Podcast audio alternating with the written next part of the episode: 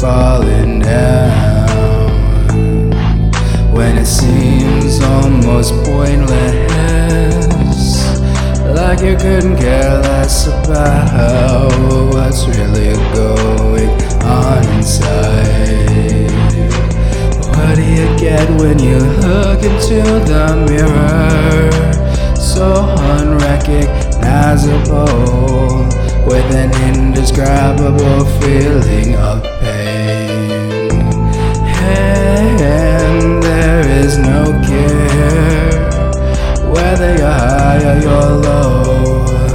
How do you know which way to go when you're suffocating on the inside?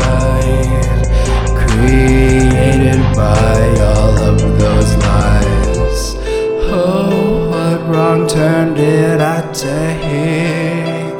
All the mistakes that I've made that still hate me alive.